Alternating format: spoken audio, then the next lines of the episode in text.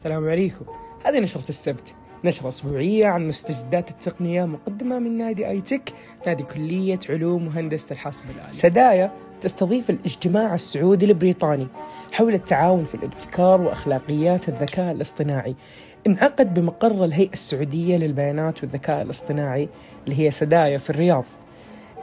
اجتماع الطاولة المستديرة السعودي البريطاني الأول حول الذكاء الاصطناعي بتنظيم من سدايا وجامعة الملك عبد الله للعلوم والتقنية اللي هي كاوست والسفارة البريطانية بمشاركة نائب المشرف العام على المركز الوطني للذكاء الاصطناعي الدكتور ياسر العنيزان والسفير البريطاني لدى المملكة نيل كرومبتون.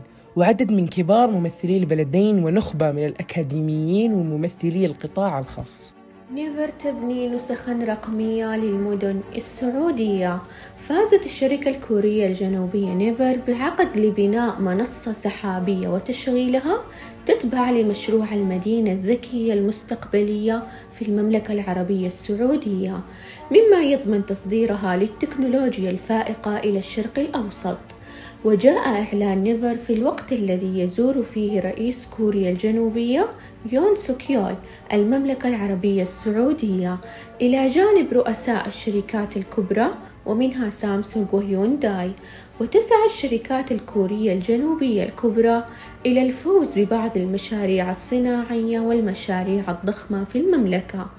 كما هو الحال في نيوم وهي المدينة الجديدة الضخمة التي تبنيها الحكومة السعودية في الصحراء ومن المتوقع أن تكلف أكثر من 500 مليار دولار. الذكاء الاصطناعي يدخل في مجال المراجعة والتدقيق.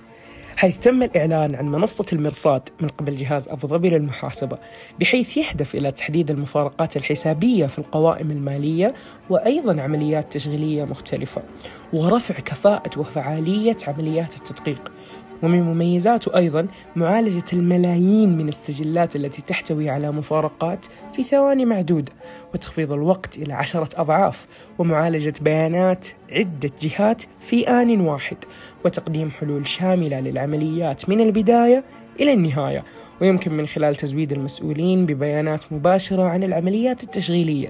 بما يضمن تسريع عملية اتخاذ القرار وتتولى مهام, التح... مهام تحليل وأتمتة البيانات الضخمة من خلال الذكاء الاصطناعي ومعطيات الخبراء وتحديد المفارقات الحسابية بدقة عالية وتسجيل المخاطر بناء على مطابقة أنماط البيانات الجماعية. والآن مع الخبر الثاني أعلنت Qualcomm رسميا عن أحدث إصدار من معالجات الشركة المميزة Snapdragon 8 Gen 3 الذي يرتكز على دقة تصنيع 4 نانومتر ويدعم التركيز بشكل أكبر على ترقية تقنية الذكاء الاصطناعي.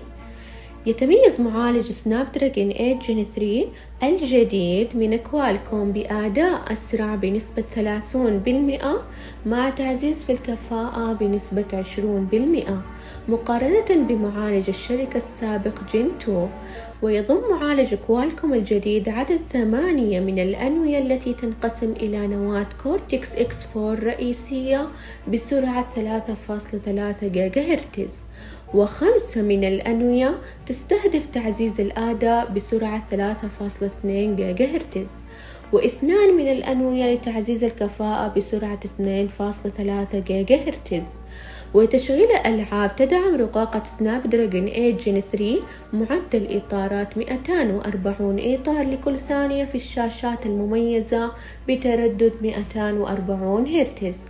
أيضا يمكن لمحرك حركة الإطارات اثنين أدرينو أن يدعم تشغيل أكثر سلاسة للإطارات كما يدعم المعالج 5.2 Arial Engine ويتميز كرت الشاشة في وحدة المعالجة بأداء أسرع بنسبة 25% وكفاءة أعلى بنسبة 25% مع أداء أفضل في تتبع الأشعة بنسبة 40%. الواتس ينهي دعم نظام أندرويد كيت كات. أسقطت منصة المراس المراسلة الفورية واتساب الدعم عن نظام أندرويد 4.4 المعروف باسم كيت كات في آخر إصدارات التطبيق في نظام الأندرويد. لن يتمكن مستخدمو الأجهزة العاملة بنظام أندرويد كيت كات من مواصلة استخدام التطبيق بعد التحديث الأخير وسيتعين عليهم الانتقال إلى أجهزة حديثة نسبيا أو ترقية نظام التشغيل لديهم إن كان ذلك خيارا ممكنا في الوقت الحالي.